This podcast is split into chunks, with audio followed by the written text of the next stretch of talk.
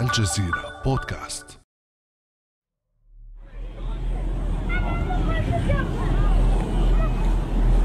مخ ذا مخ ذا لا لا.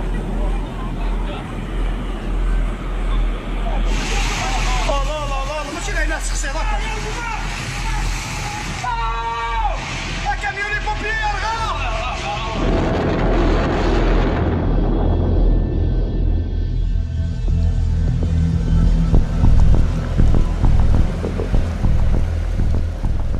نيران تأكل كل ما تجده أمامها. الأخضر قبل اليابس. ولا تستثني الإنسان. الوضع فعلا زاد سوءا عبد الصمد وكان هذا المساء من المقرر أن نقوم بجولة مع أفراد الحماية المدنية داخل الغابات. تم إلغاء هذه الجولة بسبب ارتفاع ألسنة اللاب بشكل بات يهدد كل من يقترب من هذه المنطقة. مشهد قد يخيل للبعض أنه مقتطع من أفلام نهاية العالم. لكنه للأسف جزء من رعب عاشته وتعيشه العديد من دول العالم هذه الصائفة. بدت بعض هذه الدول عاجزة عن إخماد النيران المشتعلة ولا حل للسكان سوى الفرار من جحيم لا قبل لهم به. فيما اشتكت دول أخرى من عدم الاستجابة لنداءات المساعدة الإنسانية فتركت لمصيرها ولجهود أبنائها. وتلك قصة أخرى تتعلق بما درج على تسميته بالضمير الإنساني أيام عصيبة يعيشها سكان جزيرة إيفيا كثيرا ما وجدوا أنفسهم وجها لوجه مع النيران فإلى ماذا تؤشر هذه الحرائق؟ وهل هي طبيعية أم بفعل فاعل؟ وما دور التغيرات المناخية في اندلاعها؟ وما هي تداعيات هذه الحرائق على الحياة فوق الأرض وعلى المعيش اليومي للناس؟ وهل البشرية قادرة على مواجهة هذه المخاطر أم أن الأوان قد فات والقادم أسوأ؟ بعد أمس من الجزيرة بودكاست أنا أمال العريسي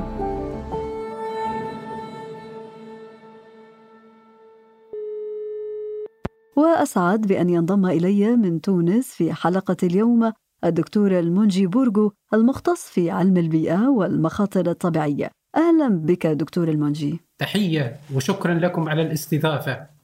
دكتور اشتعلت الحرائق ولا تزال في أكثر من دولة عبر العالم. حرائق وصفت بغير المسبوقة في صيف قيل إنه الأكثر حرا منذ عقود ومعها تشتكي بعض الدول من ضعف التضامن الدولي لمواجهة هذه الحرائق.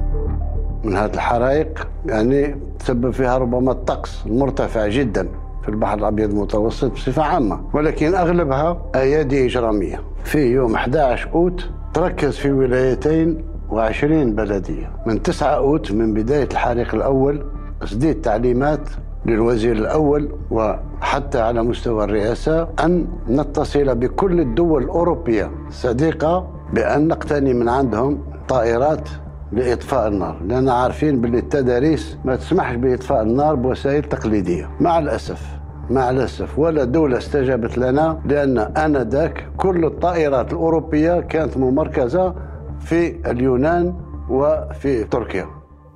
كان هذا الرئيس الجزائري عبد المجيد تبون متحدثا عن تلكؤ بعض الدول الصديقة في مساعدة بلاده لمواجهة الحرائق. دكتور المنجي الحرائق عمت تقريبا جميع القارات بشكل متزامن هذه الصائفة هل اندلاع هذه الحرائق بهذه الكثافة كان متوقعا أم أنها بالفعل غير مسبوقة؟ هو في الحقيقة خلال شهري يوليو وأغسطس الجاريين بصفة خاصة فعلا تكاثرت الحرائق بالنصف الشمالي للكرة الأرضية الذي يعرف الآن فصل الصيف والذي ترتفع خلاله طبيعيا درجات الحرارة وبصفة واضحة. لنأخذ مثلا مثال البلدان المطلة على حوض البحر المتوسط وهي في الحقيقة مناطق خضراء تمتد بها الغابات والغريب هو نسق التواتر الكبير للحرائق مثل ما ذكرتم خلال هذا الفصل الحار الذي في الحقيقة حطمت فيه درجات الحرارة في كل هذه البلدان عديد الأرقام القياسية المسجلة إلى حد اليوم. وكذلك الأمر في بقية القارات الأخرى من أستراليا إلى آسيا وأمريكا الشمالية إذ بدأت الظاهرة منذ بداية شهر يوليو بشمال غرب الولايات المتحدة الأمريكية ثم كندا. وفي تونس قال المعهد الوطني للرصد الجوي يوم 11 أغسطس أن البلاد التونسية احتلت الصدارة إفريقيا في ترتيب المدن الأشد حرارة وأن الخمس مدن الأسخن بإفريقيا كانت تونسية. وفي إيطاليا أيضا وبالتحديد في صقلية خلال نفس الفترة تم تسجيل أعلى درجة حرارة على الإطلاق في أوروبا يوم 11 أغسطس الجاري. وقد بلغت درجة الحرارة 48.8 درجة مئوية. ولكن حتى خارج حوض البحر المتوسط كانت الأرقام أيضا قياسية في غرب كندا وشمال غرب الولايات المتحدة الأمريكية إذ ربما الارتفاع الحاد في درجات الحرارة هو الذي تسبب في تلك المدن في ازدياد عدد الوفيات من كبار السن. هكذا مثلما ذكرنا كانت درجات الحرارة بالفعل قياسية وغير مسبوقة وكانت أيضا أستاذ أمال الحرائق ففي اليونان مثلا اندلعت الحرائق في الأسبوع الأول من أغسطس يمكن أن نقول خلال أسوأ موجة حارة تتعرض لها اليونان خلال 30 سنة الأخيرة إذ تم تسجيل أكثر من 500 حريق في أنحاء اليونان خلال الأسبوع الواحد. طيب دكتور المنجي هذه الأرقام التي وصفتها بالقياسية بغير المسبوقة تجاوزت في العديد من دول العالم المعدلات السنوية هل تعتقد أن السبب المباشر هو أن الحرارة هي التي فاقمت من انتشار الحرائق واندلاعها وأم أن هناك أسبابا طبيعية أخرى؟ ليس كليا ولكن على كل حال بحسب المعطيات المناخية والرجوع إلى أحوال الطقس في حوض البحر المتوسط مثلا فإن الضغط الجوي المرتفع القادم من صحراء إفريقيا هو الذي تسبب في ركود الهواء وجفافه وبالتالي وصول الكتل الهوائية الصحراوية قادمة من الصحراء الإفريقية الكبرى مشكلة مرتفعة للضغط الجوي وهو الذي حال دون صعود الهواء الساخن إلى المستويات العليا للغلاف الجوي. ثم هنالك عامل طبيعي آخر لأنه في أغلب المناطق التي اندلعت بها الحرائق كانت الرياح العاتية من العوامل الطبيعية التي زادت من سرعة تفشي اللهيب وتوسع رقعة الحرائق. وبالإضافة إلى عامل الحرارة والرياح ثمه عاملا طبيعيا آخر يساعد على اندلاع الحرائق بأماكن دون غيرها. وهذا مثلا حال اليونان وتونس والجزائر ولبنان. ويتمثل في أن فصيلة الأشجار المكونة أكثر من غيرها للغابات المحلية هي من نوع الصنوبريات التي تمنع وجود شجيرات وأعشاب تحت ظلالها والتي تساعد أكداس في الحقيقة اوراقها الساقطه على الأرض في انتشار اللهيب. وبالتالي تلعب تلك الأكداس دور الحطب اليابس الذي تلتهمه النيران ويبقى على كل حال العامل الطبيعي الأخير المساهم في تفشي الحرائق هو تشعب المسالك الغابيه وأحيانا انعدامها بالنظر إلى وعورة السفوح مما يحول دون بلوغ رجال المطافئ لتحقيق مبتغاهم. إضافة إلى هذه العوامل الطبيعية ثمة طبعا عوامل أخرى. نعم. ما هي هذه العوامل الأخرى دكتور المنجي؟ خاصة وأنه كما سمعنا في تصريح الرئيس الجزائري عبد المجيد تبون أشار إلى إمكانية وجود عمل إجرامي. هل هذه الفرضية مطروحة مسؤولية البشرية وحتى الإجرامية عن هذه الحرائق؟ بالفعل العوامل الطبيعية مجتمعة وحدها لا تخفي ولا تقلل من دور العامل البشري في اندلاع الحرائق. نظرا أولا لاندلاع العديد منها في وقت متزامن. وفي مناطق مختلفة ومتباعدة داخل البلد الواحد. ففي الجزائر المثل الذي كنتم تذكرون تم إخماد 76 حريق من أصل 100 أحصيت يوم الخميس 12 أغسطس 2021 في 15 ولاية في البلاد متباعدة عن بعضها من تزي وزو إلى بجاية ومن جيجل إلى الطارف ومن سطيف إلى عنابة. وفي اليونان أيضا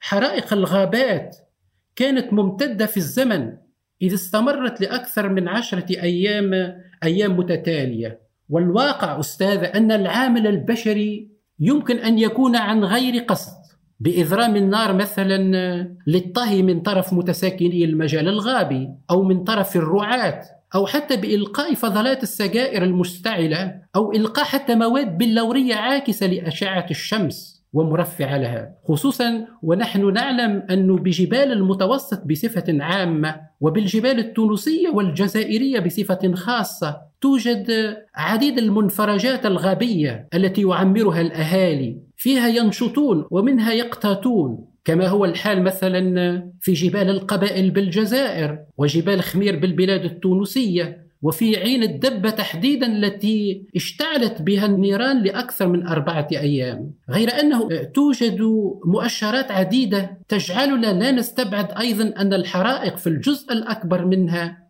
إنما هي بفعل فاعل متعمد. ومثل ما ذكرت كان هذا حتى على المستوى الرسمي إذ صرح فعلا الرئيس الجزائري تبون والتونسي سعيد بأن الحرائق مفتعلة ونعت من قام بها بالأيادي الإجرامية وتوعد بأن السلطات القضائية ستقوم بما يلزم. وقد أكد في الحقيقة كل هذا بوضوح تصريح مدير عام إدارة الغابات بتونس للإذاعة الوطنية التونسية بأنه تم القبض فعلا على عدد من المشتبه بهم وفي أماكن مختلفة في الحقيقة من إقليم الشمال التونسي. وقال بأنه يرجح بنسبة كبيرة بأن هؤلاء هم من تولوا عملية إذرام النار في الغابات على الأقل خلال الفترة الممتدة من 1 إلى 14 أغسطس. ما يؤكد تورط العامل البشري وافتعال الحرائق هو نشوب العديد منها على الساعة منتصف الليل والساعة الثالثة ليلا وفي عديد المناطق المتباعدة وهذا ما يساهم حتى في تشتت جهود مقاومة هذه الحرائق.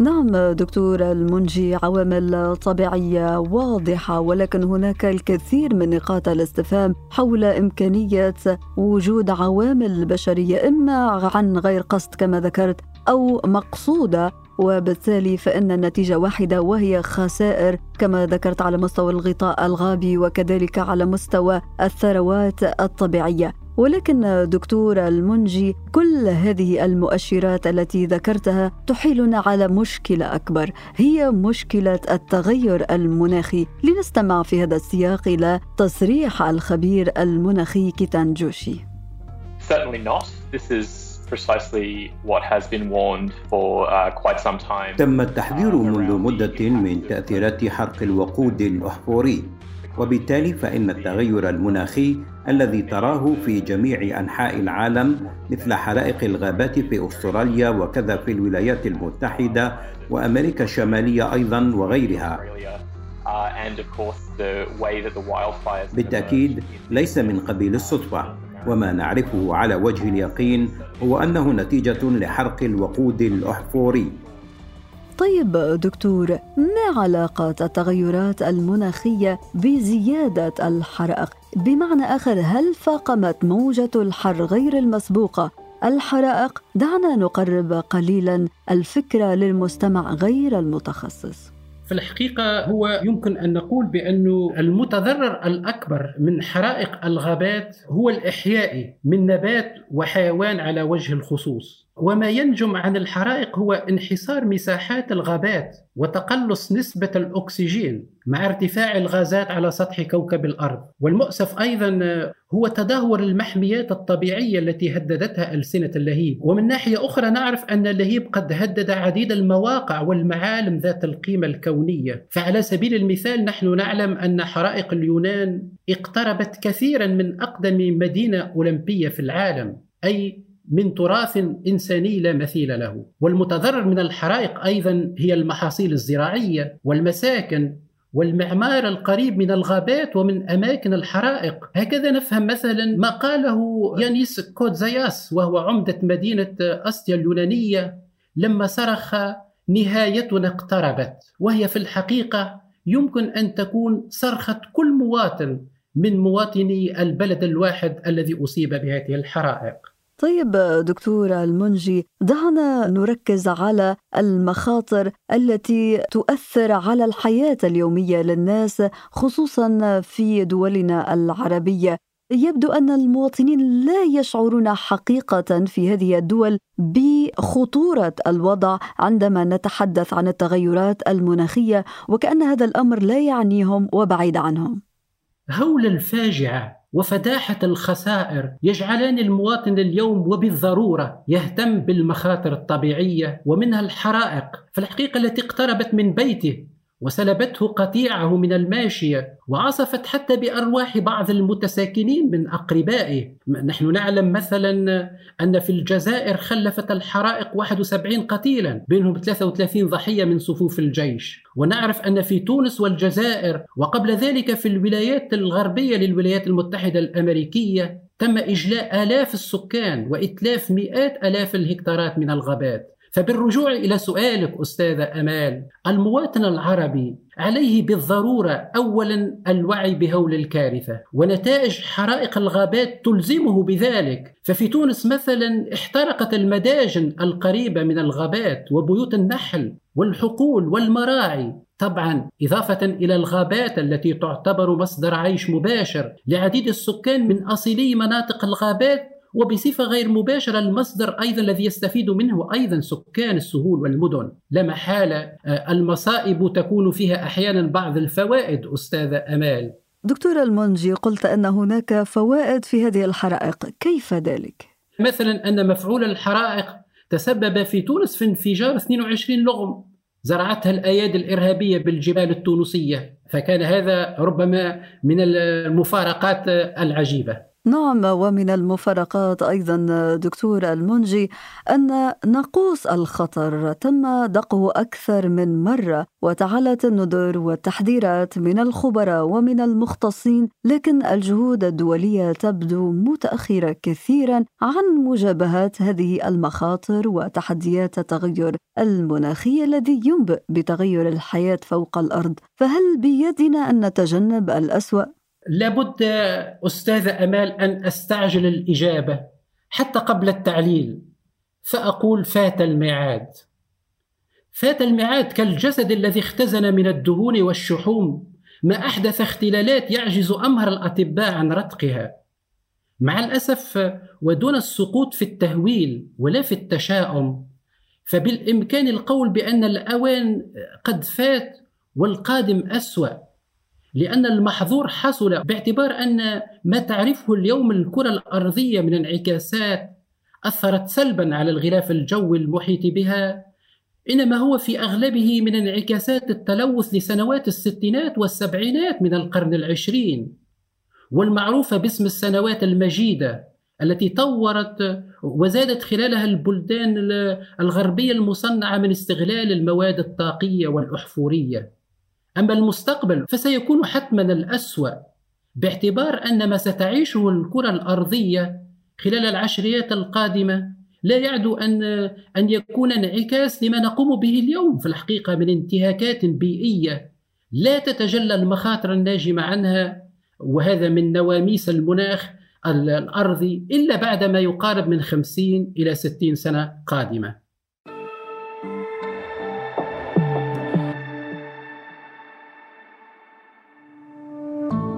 ابقى على تواصل مستمر مع الجزيرة بودكاست ولا تنسى تفعيل زر الاشتراك الموجود على تطبيقك لتصلك الحلقة يومياً.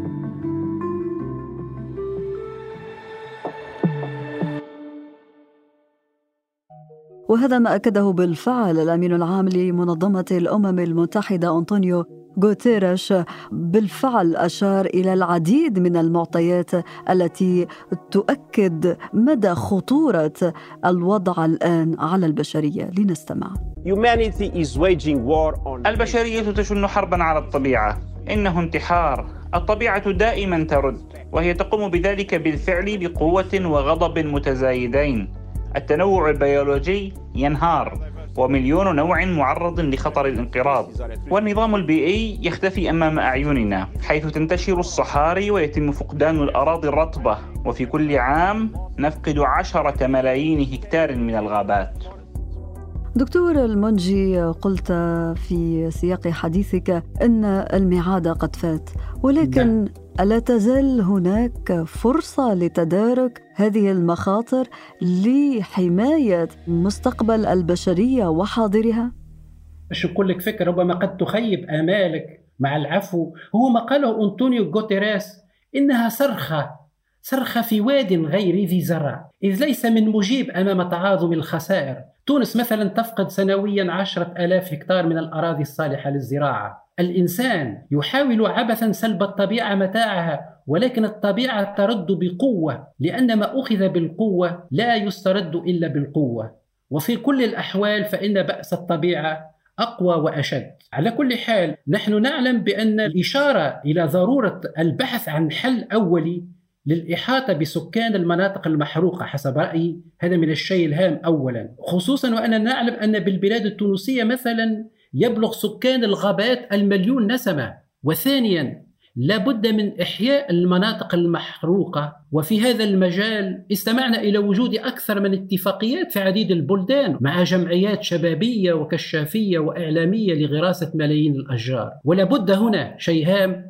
من الإشارة إلى أن كل شجرة تغرس لا تبلغ في الحقيقة مرحلة النضج إلا بعد سبع سنوات على الأقل وأن الغابة المحروقة لا تستعيد بريق الماضي إلا بعد سبعين سنة. هذا طبعا في ظروف عادية لاستقرار المعطيات المناخية. وثالثا لابد من الاعتناء برأي بتنظيف المجال الغابي وفتح مقاطع الحرائق التي تمنع تفشي اللهيب لأن تلك الممرات تساعد عند اندلاع الحريق من الوصول السريع إلى قمم الجبال الوعرة وإلى إجلاء السكان المحليين المهددين في مناطق النيران. وهذا مع الأسف ما لم يكن متوفرا في عديد غابات اليونان مثلا والجزائر وتونس بحيث علاقة الإنسان بالطبيعة وبالموارد يجب أن تتغير بالضرورة. وأنا أرى الحل الآن ليس في قرار الحكومات ولا في المخططات النظرية لميزانيات الدول بل في العمل الهادف الذي أصبح يقوم به المجتمع المدني. لا سيما في الدول العربية للضغط على الحكومات ولكن أيضا لتحسين المواطن ودفعه إلى القيام بأعمال تحترم نواميس الطبيعة. علنا نخفف من وطأة وفداحة ما ارتكبناه من أخطاء إلى حد اليوم. هكذا تلمسين ربما في حديثي وصوتي نوع من الشجن وربما نوع من الإقرار بالهزيمة ولكنه شجن واعتراف بالهزيمة لمن يعي فداحة ما ارتكبنا.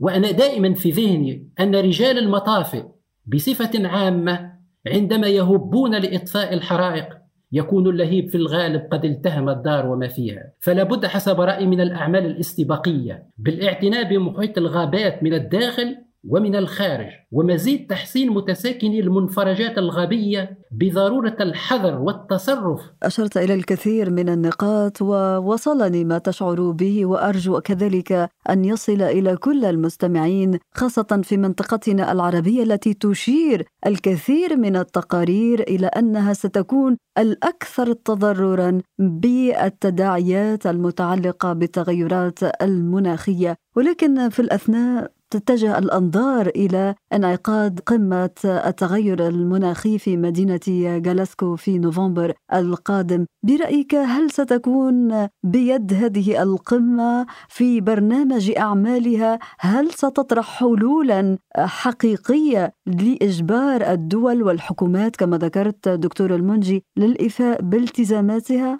لو أردنا أن نحكم عليها بصفة متوازنة فإن هذه القمم في الحقيقة لها البعد السياسي أكثر من البعد الاقتصادي والاجتماعي. وصادف بأن الاجتماعات توالت الاجتماعات تلو الاجتماعات ولكن في الحقيقة النتائج كانت في الغالب مخيبة للأمال. مخيبة للأمال لأن أغلب الدول العظمى خاصة العظمى في الحقيقة لم تنخرط انخراطا كليا في كل التوصيات المنبثقة عن هذه الاجتماعات ولكن دكتور المنجي برأيك ألا توجد آليات لمراقبة مدى التزام هذه الدول بتعهداتها آليات مثل القوانين مراقبة مصادر الانبعاثات وغيرها؟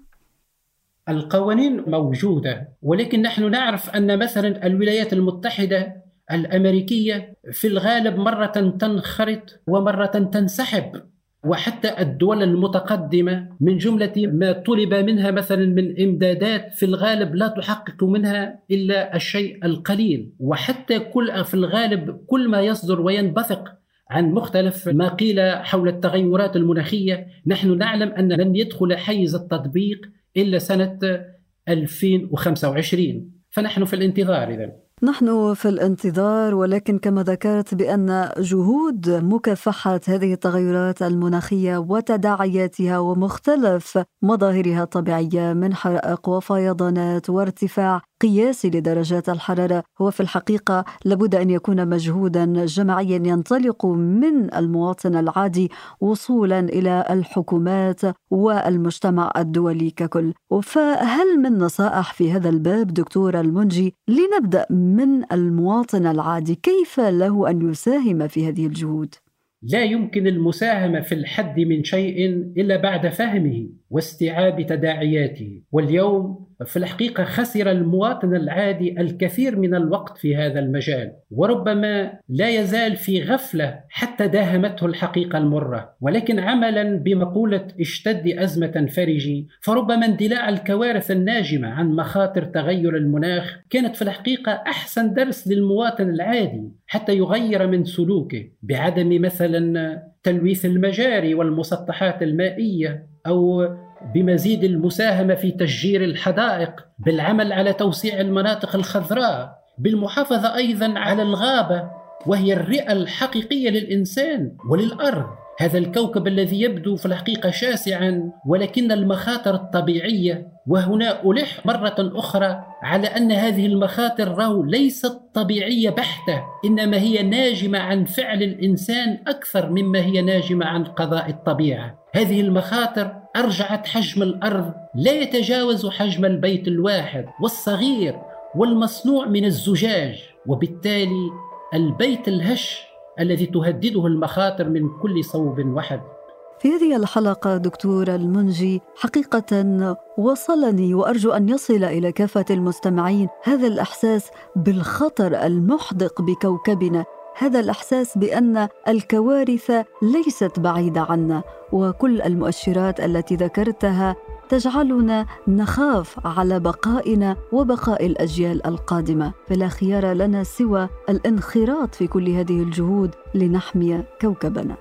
الدكتورة المنجي بورغو المختص في علم البيئة والمخاطر الطبيعية شكرا جزيلا لك على كل هذه المعلومات المفيدة.